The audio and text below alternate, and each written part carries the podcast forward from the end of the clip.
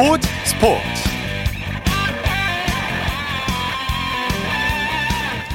네, 여러분 안녕하십니까? 일요일 스포츠 스포츠의 아나운서 이광엽입니다. 이창진 아나운서의 개인적인 사정으로 오늘 제가 대신 진행합니다. 야구는 9회 말 투아웃부터라는 말이 있습니다. 경기가 다 끝난 것 같다가도 9회 말 투아웃에서 역전하는 그림이 가끔씩 나오는데요. 끝까지 승부를 알 수 없는 이 재미에 야구를 보죠. 그런데 오늘 국내 프로야구에서 야구의 오랜 명언이 제대로 터졌습니다. 다섯 구장에서 모두 역전승을 거두는 진 풍경이 벌어졌는데요. 팬들은 끝까지 알 수 없는 야구의 매력에 푹 빠졌습니다. 일요일에 함께하는 스포츠 스포츠. 먼저 점점 열기를 더해가고 있는 프로야구 소식으로 시작하겠습니다. 스포티비 뉴스 김태우 기자와 함께합니다. 김 기자님 안녕하세요. 네, 안녕하세요. 네, 먼저 오늘 경기장 분위기부터 전해주시죠. 네, 오늘 저는 1, 2팀들의 중요한 맞대결이 있었던 인천에 있었습니다. 어제 오늘 인천에 많은 관중분들이 찾아주셨는데요. 올해 관중동원 1위팀 SSG는 물론 서울의 LG 팬분들도 많이 오셨습니다. 어제 약 2만 2천여 명이 입장하셨는데 오늘도 1만 8천 명이 넘는 관중들이 들어오셨고요. 오늘 인천에 1년에 한 번 있는 도그데이라 반려견들을 데리고 입장하신 분들도 아주 많았습니다. 날이 좋아지고 순위 싸움이 치열해지면서 그 열기도 뜨거워지고 있습니다. 네, 오프닝에서 잠깐 얘기했는데 오늘 다섯 개 구장에서 모두 역전극이 펼쳐졌어요. 맞습니다. 제가 인천에 있을 때는 몰랐는데 다섯 개 구장 경기 결과를 모두 종합해 보니까 그런 일이 있었습니다. 이게 정말 보기 드문 일인데요. 물론 광주처럼 1회 역전이 만들어진 경기도 있었습니다만 경기 막판에 경기가 뒤집어진 경우도 꽤 있었습니다. 대구는 7회, 인천은 8회, 잠실은 9회 각각 역전이 만들어졌습니다. 아, 네. 어, 먼저 김 기자님이 취재한 인천으로 가보겠습니다. SSG가 막판에 집중력을 발휘해서 LG를 제압했네요. 네, 1, 2팀의 맞대결로 관심을 모은 인천에서는 선두 SSG가 2위 LG를 3대 1로 꺾었습니다. 엊그제 어제 모두 팽팽한 대결이었는데 오늘도 마찬가지였습니다. 양팀 선발 투수 LG 케이시 켈리, SSG 이반 노바의 호투 속에 경기 막판까지 LG의 한 점차 살얼음 리드가 이어졌는데요. SSG가 8회 2사 후에만 석점을 뽑아내면서 역전에 성공한 끝에 위닝 시리즈를 가져갔습니다. 2위 LG와의 승차도 4경기로 조금 더 벌렸습니다. 네, 추신수 선수가 죽지 않았습니다. 오늘 그 저력을 보여줬어요. 네, 0대1로 뒤진 8회 2사 후에 SSG의 방망이가 깨어났는데 그 방망이를 깨우는 주문을 외운 선수가 바로 추신수 선수였습니다. 이 홈런 이제 이전에 어제 오늘 정말 큰 타구를 날리고도 좀처럼 담장을 넘어가지 않았는데 8회 김진성 선수의 빠른 공을 받아쳐서 가운데 담장을 기어이 넘겼습니다. SSG가 대단했던 게 이 홈런 다음 장면인데요. 곧바로 최지훈 선수의 안타와 도루, 최정 선수의 볼넷, 크론 선수의 역전 적 시타, 박성환 선수의 추가 적 시타가 나오면서 두 점을 더 뽑고 경기를 뒤집었습니다. 네, 이번에는 잠실구장으로 가보겠습니다. 롯데가 두산을 상대로 드라마 같은 역전승을 거뒀네요. 네, 드라마라는 표현 참 어울리는 것 같은데요.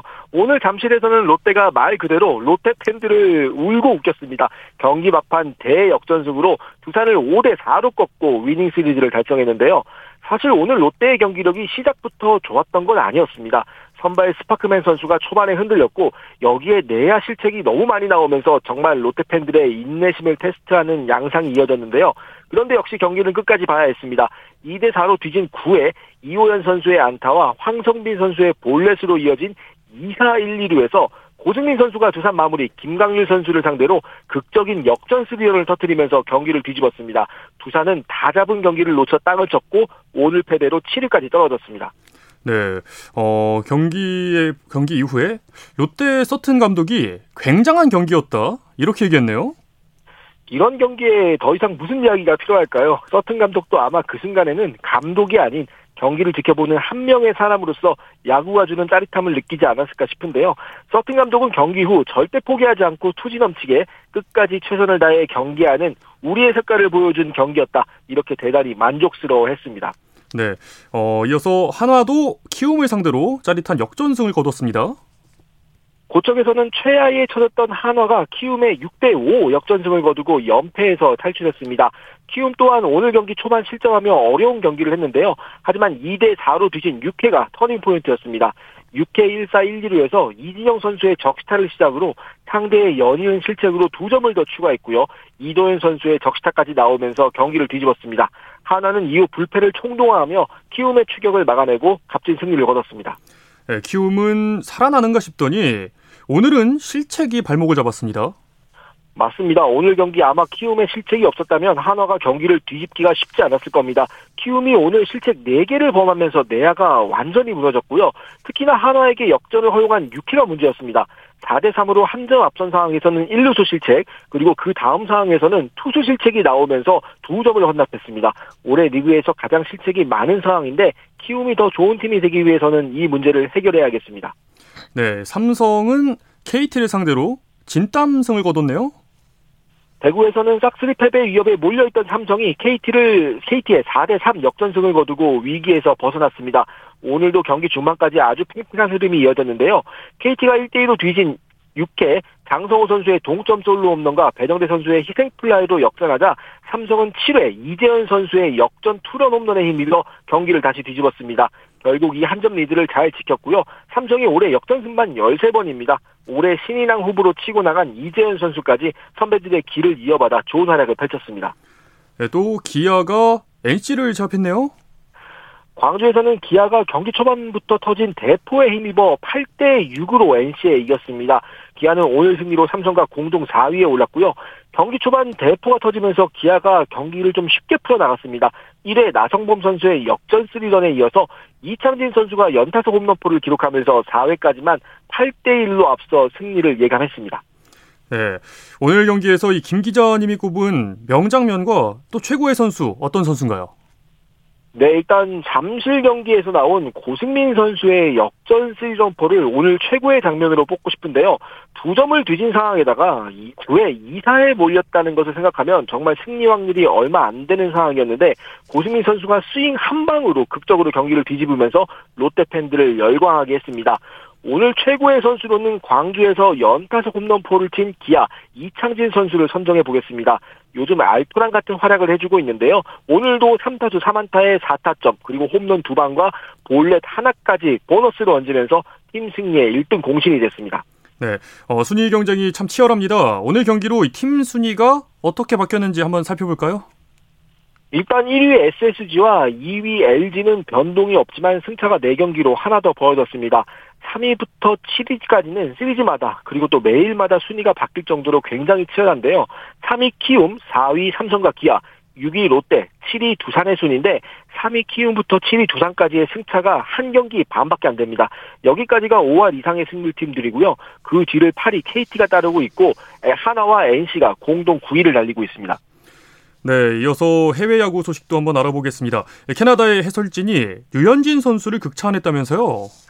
네, 그렇습니다. 류현진 선수가 어제 신시내티와의 홈 경기에서 6이닝 무실점 호투로 뒤늦게 시즌 첫 승을 달성했었는데요.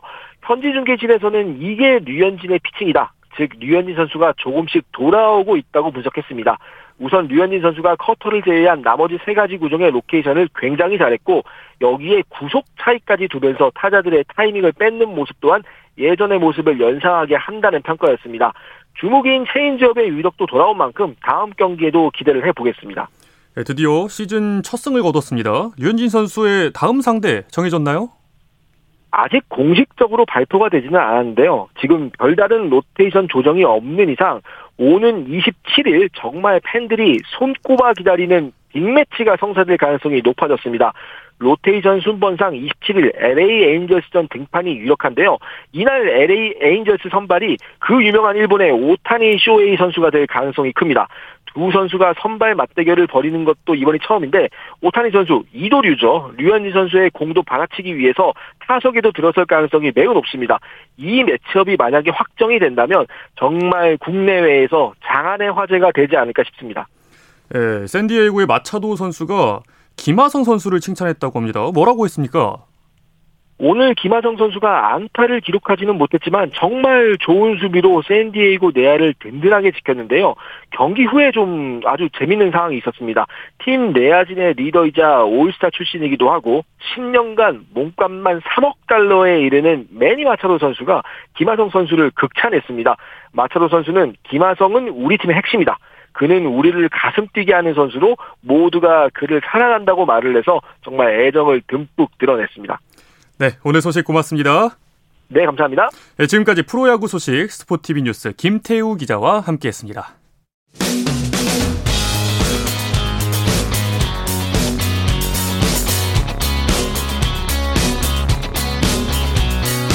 따뜻한 비판이 있습니다. 냉철한 분석이 있습니다. 스포츠 스포츠. 네, 생방송으로 전해드리고 있는 스포츠 스포츠 지금 시각은 9시 30분입니다. 이어서 국내외 축구 소식 살펴보겠습니다. 일간 스포츠의 김지한 기자와 함께합니다. 김 기자님 안녕하세요. 네, 안녕하세요. 네, 먼저 박항서 감독의 베트남 23세 이하 축구 대표팀이 이 시간 현재 태국과 동남아시안 게임 결승전을 치르고 있죠? 네, 박항서 감독이 이끄는 베트남 23세 이하 축구 대표팀이 이 동남아시안 게임 결승에서 현재 대, 어, 태국과 어, 금메달을 놓고 격돌하고 있습니다. 아, 조금 전 밤 9시부터 베트남 하노이 미딘 국립 경기장에서 결승전이 시작됐는데요. 전반 30분이 막 지난 현재 아직까지 양팀 득점 없이 맞서 있습니다.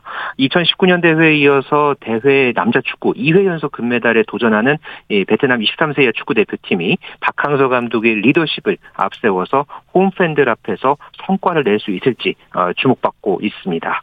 네, 박항서 감독이 베트남 축구에서 다양한 성과를 내왔는데 이번 대회가 베트남 23세 이하 대표팀에선 마지막 대회죠? 네, 지난 2017년 9월에 베트남 축구대표팀 사령탑에 취임했던 이 박항서 감독, 이번 대회까지 23세 이하 대표팀을 병행해서 지휘를 하고요. 이번 대회를 마치게 되면은 공호균 감독이 23세 이하 베트남 대표팀 사령탑 자리를 물려받습니다. 그동안에 23세 이하 베트남 대표팀을 이끌면서 AFC U23 챔피언십 준우승, 그리고 아시안 게임 4강, 다양한 성과를 냈던 이 박항서 감독이었는데요. 베트남 홈팬들 앞에서 유종의 미를 거 둘수 있을지 어, 주목됩니다. 네, 한편 신태용 감독이 이끄는 인도네시아 23세 이하 대표팀은 동남아시안 게임 3, 4위전을 치렀죠? 네, 신태용 감독이 이끄는 인도네시아 23세 이하 대표팀이 조금 전에 이 베트남 하노이에서 동남아시안 게임 축구 동메달 결정전을 막 치렀는데요. 승부차기까지 가는 접전이 펼쳐졌습니다. 90분 승부에서 1대 1로 끝났고 결국은 승부차기에서 인도네시아가 4대 3으로 승리를 거두면서 어, 신태용 감독의 23세 이하 인도네시아 대표팀이 유종의 미를 거뒀습니다. 네, 그리고 또 많은 분들이 기다리실 것 같은데요. 잠시 후 자정부터 잉글랜드 토트넘의 손흥민 선수가 아시아 최초 프리미어리그 득점왕을 노리죠. 네, 토트넘이 잠시 후 23일 어, 자정부터 영국 캐로 로드에서 노리치 시티를 상대로 해서 프리미어리그 38라운드 최종전을 치릅니다. 이날 경기에 출전할 가능성이 높은 토트넘의 손흥민 선수 현재 프리미어리그 21골을 기록을 하고 있죠. 현재 이 리버풀의 이 득점 어, 득점 선두를 달리고 있는 모하메드 살라후 선수가 22골을 기록하고 있으니까 현재 이 두 선수의 격차가 단 한 골에 불과한데요. 어, 같은 시간에 리버풀도 이 울버 울버햄턴과 최종전을 앞두고 있습니다.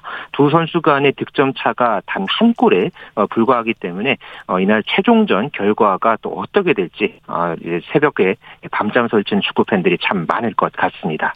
네. 어제 유로스포츠에서 손흥민 선수를 올해 유럽 축구 리그의 최고의 선수로 선정했는데요.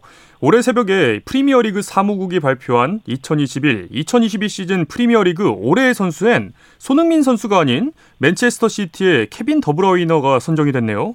네, 손흥민 선수가 어제 유로스포츠에서 발표한 2021-22 시즌 최고의 유럽 축구 리그 선수의 어, 이름을 올렸는데요. 파리 생제르맹의 리오넬 메시 그리고 리버풀의 무함마드 살라흐를 제치고 어, 최고의 선수로 선정이 됐습니다. 또 유로스포츠가 뽑은 프리미어리그 올해의 팀에서도 손흥민 선수가 왼쪽 윙어로 뽑히기도 했는데요.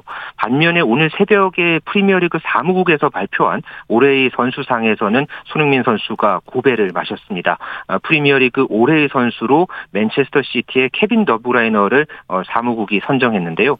이번 발표에 대해서 잉글랜드 대표팀 공격수 출신인 가브리엘 아그본라허가 손흥민의 올해의 선수상 수상 불발을 아쉬워하는 그런 반응을 보이면서 또 역시 눈길을 끌었습니다. 네, 잠시 후 열릴 프리미어리그 최종전에선 우승팀 그리고 4위팀 경쟁을 놓고 치열한 싸움이 예정돼 있죠? 그렇습니다. 같은 시간에 동시에 프리미어리그 9경기가 예정돼 있는데요. 공교롭게 우승팀과 그리고 프리 어, 챔피언스리그 어, 마지노선인 4위 팀을 가리는 이 결정전이 이 최종전에서 모두 가려집니다. 아, 맨체스터 시티가 현재 승점 90점 그리고 리버풀이 89점을 기록하면서 우승 싸움을 하고 있고요. 또 4위를 놓고 토트넘이 68점, 아스널이 66점을 기록을 하고 있습니다. 아, 맨체스터 시티는 애스턴 빌라와 그리고 아스널은 에버턴과 최종전을 치를 예정입니다. 네, 한국 선수 중에 유일하게 이번 시즌 우승 트로피를 기대했던 독일 프라이부르크의 정우영 선수는 어, 독일 축구협회 포칼 결승에 출전하지 못했고 팀도 우승에 실패했어요. 네, 프라이부르크가 라이프치히와 벌인 독일 축구협회 포칼 결승전에서 승부차기까지 가는 접전 끝에 아쉽게 패하면서 준우승에 만족해야 됐습니다. 아, 연장 전후반까지 1대 1로 비긴 뒤에 승부차기에서 프라이부르크가 2대 4로 패하면서 결국 준우승에 만족해야 하는데요. 정우영 선수는 교체 명단에 이름을 올리긴 했습니다만은 끝내 그라운드를 밟지 못했고요. 결국 벤치에서 프라이부르크의 준우승을 지켜봐야만 했습니다. 네, 한편 프랑스의 킬리안 음바페가 스페인 레알 마드리드 이적 루머를 일축하고 원 소속팀인 파, 프랑스의 파리 생제르맹과 재계약했네요. 네, 오늘 새벽에 프랑스 파리 생제르맹이 킬리안 음바페와 3년 계약 연장을 체결했다고 공식적으로 발표했습니다. 아, 최근까지만 해도 음바페가 이 스페인의 명문팀이죠. 레알 마드리드 이적이 유력하게 거론돼 왔는데요. 결국은 파리 생제르맹이 음바페를 잡기 위해서 주급 100만 파운드, 우리 돈으로 약 16억 원의 어 이제 주급과 함께 1억 파운드, 우리 돈으로 약 1,600억 원의 보너스까지 약속한 것으로 알려지면서 설득하는 데 성공을 했습니다. 있습니다. 또 은바페는 계약을 하고서 이날 이 프랑스 파리의 파르크 대 프랑스에서 열린 프랑스 프로 축구 리그왕 최종전에서 또 5대 0 대승을 이끄는데 또 해트트릭을 기록을 하면서 이번 시즌 28골과 17개 도움으로 리그왕에서 득점과 도움 모두 1위에 오르면서 또 유종의 미를 거뒀습니다. 네, 이번에는 국내 프로축구 K리그 1으로 가보겠습니다. 대구FC가 통산 50골, 50도움 클럽을 달성한 세징야의 활약을 앞세워서 강원FC를 완파했죠. 네, 대구FC가 세징야 선수의 50-50 클럽 가입과 함께 아, 강원FC에게 3대 0으로 홈 경기에서 승리를 거뒀는데요. 전반 43분에 세징야 선수가 코너킥을 올렸고 어, 이를 쇄도하던 김진혁 선수가 헤딩골로 연결을 시키면서 어, 선제골을 터뜨렸습니다. 아, 이로써 세징야 선수는 통산 50번째 도움을 기록하면서 K리그 역대 12번째로 50-50 클럽에 가입을 했고요. 이어서 후반에 대구가 라마스와 또 세징야 선수가 또 골까지 터뜨리면서 어, 대구 FC가 승점 3점을 챙기고 6위로 올라섰습니다. 네, 오늘 소식 고맙습니다. 네, 감사합니다. 네, 국내외 축구 소식 일간 스포츠의 김지한 기자와 살펴봤고요. 네, 이어서 한 주간 이슈가 됐던 스포츠계 소식을 집중 분석해보는 최동호의 스포츠 칼럼 시간입니다. 잉글랜드 여자 슈퍼리그 첼시 위민에서 활약했던 한국 여자 축구의 신화죠. 지소연 선수가 귀국을 했는데요. 스포츠 평론가 최동호 씨와 함께 지소연 선수의 활약상을 살펴보겠습니다. 안녕하세요. 예, 안녕하세요. 네, 지소연 선수 8년 동안 첼시 위민에서 참 많은 활약을 했어요. 예, 그렇죠. 많은 활약을 했죠. 어, 이 첼시 위민의 지소연 선수, 이 지난 19일에 귀국했거든요. 이 첼시 위민의 재계약 제안을 거부하고 이제 완전히 귀국을 한 겁니다. 네. 2014년에 우리나라 여자 선수로는 최초로 잉글랜드 여자 슈퍼리그에 진출했는데 어, 지난 8년 동안 이 첼시 위민에서 뛰면서 많은 활약을 했죠. 어, 210경기에 출전해서 68골을 기록을 했는데, 이 8년 동안 리그 우승 6번, FA컵 우승 4번, 리그컵 우승 2번을 기록했고요. 어, 또 이 여자 슈퍼리그 올해의 선수당을 받기도 했고, 어, 여자 슈퍼리그 통산 200경기에 출전한 최초의 외국인 선수로 기록됐으니까, 아, 지소연 선수 할 수 있는 건 다 했다. 이렇게 볼 수 있겠죠. 네, 이렇게 기록을 또 나열해서 들어보니까 대단하다라는 생각이 드는데 어, 예. 지소연 선수 여자 축구에선 정말 이 세계적인 선수잖아요. 지난 10년간 예, 그렇죠. 한국 여자 축구를 이끌어온 선수다 이렇게 평가를 할 수 있겠죠? 어, 예, 당연히 그런 평가를 내릴 수 있습니다. 이 지소연 선수 세계적인 선수이고요. 또 이 지난 10년 동안 한국 여자 축구를 이끌어왔다라고 평가할 수 있겠죠. 어, 이 지수현 선수 얘기를 하자면은 2010년에 20세 이하 여자 월드컵부터 시작을 해야 되거든요. 네. 어, 왜냐하면은 이때 20세 이하 대표팀의 에이스로 활약하면서 이 지수현 선수가 20세 이하 월드컵에서 4강 진출을 일궈냈습니다. 어, 뿐만 아니라 이, 이 대회에서 이 득점 2위, MVP 투표 2위를 기록하게 됐거든요. 근데 그야말로 이 국제 여자 축구 무대에 지수현 선수가 혜성같이 등장했다라고 볼 수가 있겠고요. 이 대표팀에서도 많은 활약을 했는데 A매치 통산 64골을 기록하고 있거든요. 이 64골 남자 여자 다 통틀어서 국가대표팀 최다 득점 기록입니다. 네, 내년에는 호주, 뉴질랜드 여자 월드컵이 열립니다. 어, 지소연 선수가 이 대표팀의 3회 연속 월드컵 진출을 이끌어내기도 했었죠. 어, 예, 그렇습니다. 여자 축구 대표팀은 내년 이 호주 뉴질랜드 여자 월드컵에 참가하거든요. 이 3회 연속 월드컵 출전입니다. 어, 대표팀 에이스인 지수현 선수의 활약이 컸죠. 네. 이 지수현 선수도 2015년 캐나다 여자 월드컵부터 시작해서 2019년 프랑스, 내년 호주, 뉴질랜드 월드컵까지 3회 연속 월드컵에 출전하게 되는 거고요. 2015년에는 지수현 선수가 이 캐나다 월드컵에서 16강 진출을 이뤄내기도 했었죠. 네, 지소연 선수 지금 31살입니다. 지금도 충분히 국제 무대에서 통할 수 있는 기량을 갖추고 있는데 첼시 위민의 이 재계약 제안을 뿌리친 이유가 궁금한데요. 어, 이 첼시 위민이 다시 한번 같이 뛰자 이 재계약 제안을 했거든요. 그런데 지소연 선수가 어, 재계약을 거부하고 어, 이 여자 슈퍼리그 생활을 정리를 한 겁니다. 크게 보면 두 가지 이유인데, 자, 하나는 더 늦기 전에 국내 리그에서 뛰면서 여자 축구 발전에 기여하겠다 이거고요. 또 네. 하나는 이 내년 월드컵이 마지막이 될 수도 있기 때문에 내년 월드컵에 더 집중하기 위해서 국내로 돌아오는 거죠. 네네. 어, 이 아직 공식 발표는 나지 않았는데, 어, 여자 축구 수원FC하고 계약한 것으로 알려졌거든요. 이 국내 리그에서 뛰게 되면은 뭐 아무래도 이 국내 선수들과 호흡을 더 잘 맞출 수도 있고, 어, 좀 더 이 세밀하게 월드컵을 준비할 수 있기 때문에 이 마지막이 될 수도 있는 내년 월드컵에 더 집중할 수 있다라고 봅니다. 네, 아무래도 이 내년 여자 월드컵이 지소연 선수의 이 마지막 목표일 수도 있겠다 이런 생각이 들고요. 어, 또 예. 지소연 선수가 국내 리그에서 뛰면 아무래도 좀 더 많은 주목 효과가 있지 않을까요? 아무래도 여자 축구가 좀 더 조명이 되겠죠. 어, 이 국내 리그에서 뛰게 되면 지수현 선수 때문에 이 주목 효과가 있을 수밖에 없다라고 보고요. 또 이 후배 선수들도 이 지수현 선수를 직접 상대하면서 배우는 것도 많이 있겠죠. 네네. 한 가지 제가 주목하는 점은 어, 해- 어, 해외에서 복귀하는 것과 관련해서 해외 진출할 때 선수들이 한결같이 똑같은 얘기를 하거든요. 뭐냐면은 이 선수 생활의 마지막은 고국에서 정리하겠다. 이렇게 이제 공통적인 얘기를 하거든요. 네네. 어, 그런데 이 지소연 선수처럼 이 실제로 자신의 충분한 기량을 발휘할 수 있을 때 복귀해서 어, 선수 생활을 마무리하는 경우는 어, 좀 따져보면 어, 생각처럼 이렇게 많지는 않다라고 봅니다. 아, 네네. 어, 선수 생활의 마지막을 국내 팬들과 함께한다 이런 말에 좀 진짜 의미를 짚어주시는 것 같은데 자신의 기량, 기량을 보여줄 수 있을 때 복귀해야 한다 이런 말씀이신 거죠? 예, 그렇죠. 어, 해외에 진출해서 이 성공하는 선수들도 많이 있고요. 또 반대로 실패하는 선수들도 많이 있죠. 어, 실패하는 경우에는 어, 죄송합니다. 이 실패하는 경우에는 당연히 이 선수 생활을 이어가기 위해서 국내로 복귀해야 되는 거고요. 어, 반대로 성공을 거둬서 오랜 기간 동안 해외에서 활약하는 선수들의 경우에는 이 선수 생활의 마지막을 국내 팬들과 함께 하겠다. 이 말의 의미를 아, 스스로 되새겨 봐야지 된다. 이렇게 보거든요. 이게 무슨 네네. 얘기냐면은 뛸 때까지 다 뛰고 더 이상 자신을 찾는 팀이 없을 때 복귀하는 것이 과연 이 마지막을 국내 팬들하고 함께 보내는 것일까 이런 의문을 주기 때문입니다. 아, 지소연 선수처럼 이 자신의 기량을 충분히 보여줄 수 있을 때 아, 그때 국내 리그에서 뛰는 것이 마지막을 국내 팬들과 함께하는 거다 이렇게 저는 봅니다. 네. 감사합니다. 최동호의 스포츠 칼럼 지금까지 스포츠 평론가 최동호 씨였습니다. 쳤다 하면 홈런이고 슛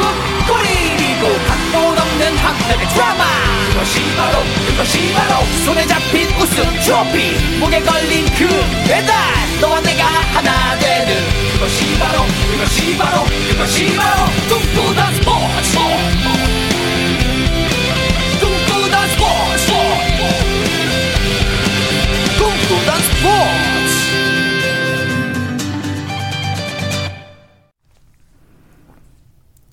네, 스포츠 스포츠 함께하고 있는 지금 시각은 9시 44분입니다. 네, 이어서 다양한 종목의 스포츠 소식을 전해드리는 일요 스포츠 와이드 이혜리 리포터와 함께합니다. 어서 오세요. 네, 안녕하세요. 네, 먼저 첫 번째 소식부터 살펴보겠습니다. 오늘 2022 양궁 월드컵 남녀 리커브 경기가 펼쳐졌는데 어, 역시는 역시더라고요. 네. 한국 남녀 리커브 양궁 대표팀이 2022 양궁 월드컵 2차 대회를 휩쓸었죠. 네, 우선은 이 리커브라는 종목이요. 우리의 전통적인 활을 이용해서 어, 하는 스포츠 경기입니다. 네. 오늘 광주광역시 광주여자대학교 운동장에서 리커브 여자 단체전 열렸는데요. 안산, 최미선, 이가현 선수로 구성된 우리나라 여자 대표팀이 독일을 5대 1로 제압하고 금메달을 획득했습니다.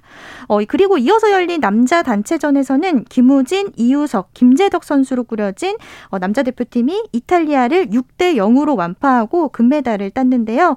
뿐만 아니라 남녀 개인전도 우리나라가 모두 금메달 목에 걸었습니다. 어, 리커브는 우리나라 선수들끼리 먼저 다 맞붙었는데요. 여자 개인전 결승에서는 최미선, 이가현 선수가 결승에 올랐고요. 금메달의 주인공은 최미선 선수에게 돌아가면서 대회 2관왕을 차지했습니다. 네. 어, 이후 열린 남자 이 리커브 개인전 역시 김우진 선수와 이우석 선수의 대결이었는데요. 김우진 선수가 시상대 가장 높은 곳에 올라서면서 대회 2관왕 역시 차지했습니다. 어, 이렇게 우리나라는 리커브 남녀 단체전과 개인전에 걸린 금메달 4개를 모두 휩쓸면서 다시 한번 세계 최강임을 입증했는데요. 그리고 이번 대회에 걸린 금메달 10개 중에서 절반이 넘는 6개를 우리나라가 획득했습니다. 이 최미선 선수와 이우석 선수의 우승 소감을 들어보겠습니다. 좋은 성적 내고 싶었는데 그만큼 이관왕으로 마무리할 수 있게 되어서 너무 기쁩니다. 어, 일단 김우진 선수 자기 관리가 진짜 엄청나게 잘하는 선수고요. 일단은 뭐 훈련도 쉬지 않고 너무나 열심히 하는 선수기 때문에 그런 점들은 좀 더 본받아야 되지 않나 다른 선수들이 그리고 또 워낙 이제 부상에 관해서도 꼼꼼한 선수기 때문에 저는 거의 대표팀의 모든 선수들이 김우진 선수를 좀 본받아야 되지 않나 생각합니다. 네, 오는 9월에 열리기로 한 이 항저우 아시안 게임이 미뤄지면서 양궁 대표팀을 비롯해서 각 종목의 선수들이 좀 아쉬워하고 있다면서요. 네, 그렇습니다. 이 아시아 올림픽 평의회가 지난 5월 6일 금요일에 올해 9월에 개최 예정이던 2022 항저우 하계 아시안 게임의 연기를 발표했는데요. 네. 코로나19로 인해서 봉쇄가 이어지고 있는 중국은 결국 아시안 게임을 1년 연기할 것으로 보입니다. 아마 모든 선수들이 선발전도 다시 준비해야 되면서 아쉬움이 또 클 텐데요. 그 중에서 누구보다 이 항저우 아시안 게임 연기를 더 아쉬워 하는 두 노장 레슬링 선수가 있습니다. 류한수, 김현우 선수인데요. 이 두 선수는 이번 아시안 게임에서 메달을 딴 후에 올 가을에 나란히 결혼식을 치르려 했었다고 하는데요. 지난 20일 금요일 KBS 9시 뉴스입니다. 도쿄올림픽을 100일도 남겨놓지 않고 코로나19에 확진돼 올림픽 메달 획득에 또 실패했던 유한수. 런던올림픽 금메달리스트지만 도쿄엔 코로나19로 출전권조차 따지 못했던 단짝 김현우. 아쉬움을 뒤로하고 나란히 항저우 아시안게임 금메달을 따는 피날레를 꿈꿨지만 대회 연기란 암초를 만났습니다.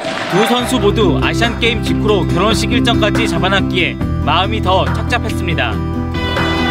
다 끝내놓고 나서 결혼을 하려고 이렇게 계획을 예, 다 잡아놨었는데 올해 35살의 동갑내기 대회 연기가 치명적이지만 매트 위에서 포기는 없습니다.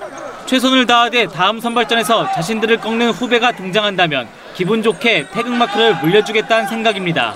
하루하루 최선을 다하는 게 은퇴하는 날까지 그게 지금의 목표인 것 같습니다.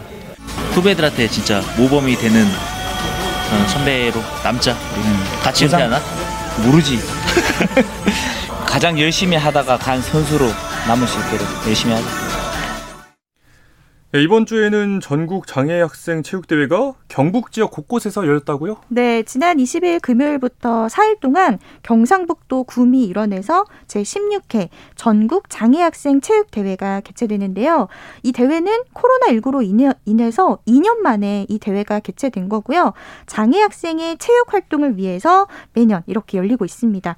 특히나 올해 또 신설 종목과 시범 종목이 유독 인기가 많다고 하는데 어떤 종목인지 지난 18일 수요일 KBS 9시 뉴스로 들어보시죠.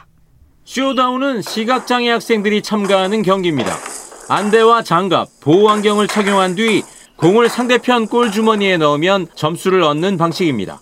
공에서 소리가 나기 때문에 그 소리를 듣고 나무 배트로 공을 쳐 한 세트 11점씩 3세트 경기로 진행합니다. 편하게 할 수 있는 즐기면서 할 수 있는 스포츠라 많은 사람들이 그냥 관심 가져주시고 그랬으면 좋겠습니다. 전국체전에서도 지금 시범 종목으로 채택되어 있습니다. 그래서 지금 앞으로 성장하기에는 시각장애인 스포츠 중에서 이제 가장 인기 많은 스포츠 중 하나로 발전할 걸로 기대하고 있고요. 시범 종목인 슐러는 나무보드 위에서 동그란 나무 토막인 퍽을 손으로 관문에 밀어 넣어 점수를 내는 네덜란드 전통 스포츠입니다. 지적장애나 청각장애 학생들이 많이 관심을 갖고 참여하는 종목입니다. 비장애 아동들하고 같이 겨루고 그리고 같이 성장하고 이럴 수 있는 아주 쉽고 재미있는 경기입니다. 장애 학생 체전은 체육 활동 활성화가 주 목적이기 때문에 이런 신규 종목들의 도입과 운영은 장애 학생들에게 새로운 활기를 주는 계기가 되고 있습니다. 예, 이번에는 핸드볼 소식입니다. 네. 어, 침체에 빠진 한국 핸드볼의 부흥을 위해서 사상 첫 외국인 감독이 남녀 대표팀 사령탑으로 부임을 했죠? 네, 대한 핸드볼 협회가 지난 16일 월요일에 서울 광진구의 한 호텔에서 남자 대표팀을 이끌게 된 프레이타스 감독과 그리고 여자 국가대표 사령탑에 선임이 된 라스무센 감독의 기자회견을 열었습니다. 이 두 감독은 한국과 유럽의 강점을 잘 융합해서 한국 핸드볼의 국제 경쟁력 을 되찾겠다고 다짐했는데요. 우선은 남자 대표팀은 내년 1월에 폴란드와 스웨덴이 공동 개최하는 세계 선수권을 준비하고요. 여자 대표팀은 올해 12월에 우리나라가 개최할 예정인 아시아 선수권에서 다시 한번 우생순의 영광을 재현하기 위해서 훈련에 임하게 됩니다. 네. 어, 오늘 여기까지 함께 하겠습니다. 고맙습니다. 네, 고맙습니다. 일요 스포츠와이드 지금까지 이혜리 리포터였습니다.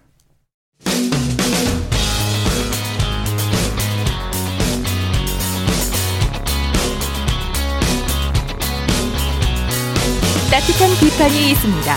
냉철한 분석이 있습니다. 스포츠 스포츠.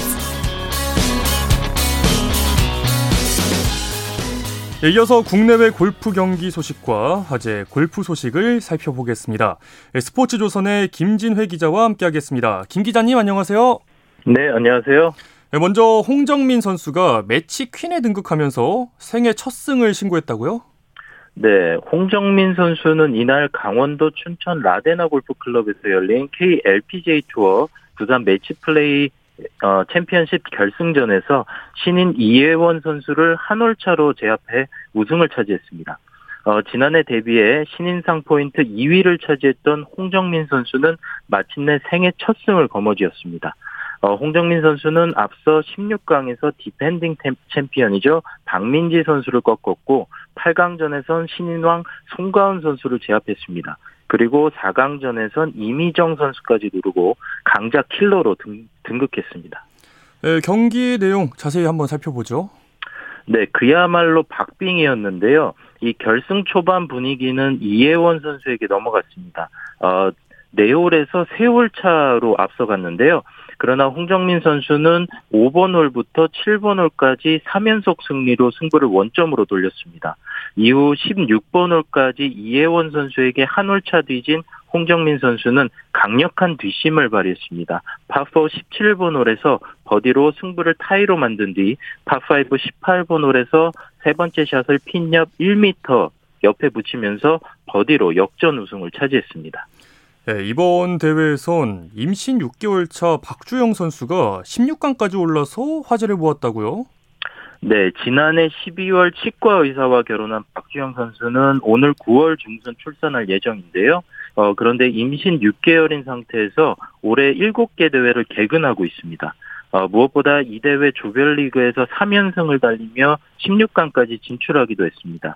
어, 몸이 무거울 텐데도 올 시즌 평균 드라이버 거리가 242.8야드나 됩니다. 네. 이 역대 KLPGA 투어에서 엄마 골퍼는 안시현과 홍진주 선수가 대표적이었는데요. 현재는 안선주 선수가 유일합니다.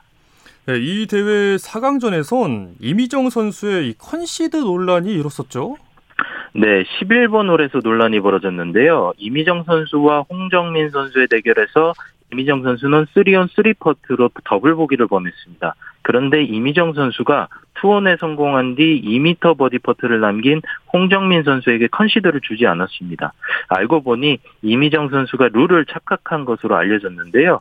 이 조별리그 연장전에서만 스트로크 플레이 방식이 적용되는데 임희정 선수가 순간 룰을 착각해 홍정민 선수에게 컨시드를 주지 않은 것으로 보입니다. 네, KB, KPGA 코리안 투어 매치 플레이에선 박은신 선수가 우승했네요. 네, 박은신 선수는 경남 거제 드비치 골프클럽에서 열린 데상트 코리아 먼싱웨어 매치 플레이 결승에서 김민준 선수와 2차 연장전 끝에 한 홀 차로 승리했습니다. 우승 상금 1억 6천만 원을 받은 박은신 선수는 생애 첫 우승을 거뒀습니다.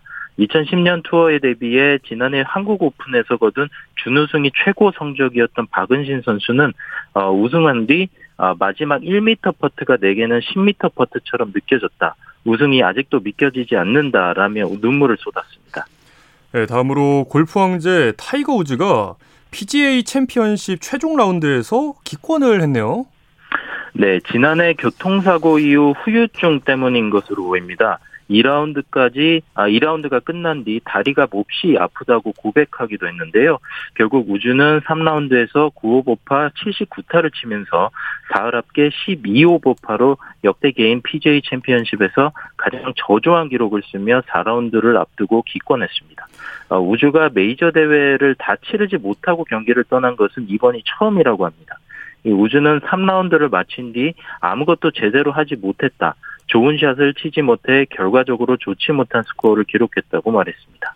네, 신지애 선수가 JLPGA 투어에서 두 개 대회 연속 톱 10에 랭크됐다면서요? 네, 신지애 선수가 일본 지바현에서 열린 브리지스톤 레이디스 오픈에서 최종 합계 9언더파 279타를 기록해 5위를 차지했습니다. 지난주 호켄 노마도구치 레이디스에 이어 2주 연속 톱10입니다.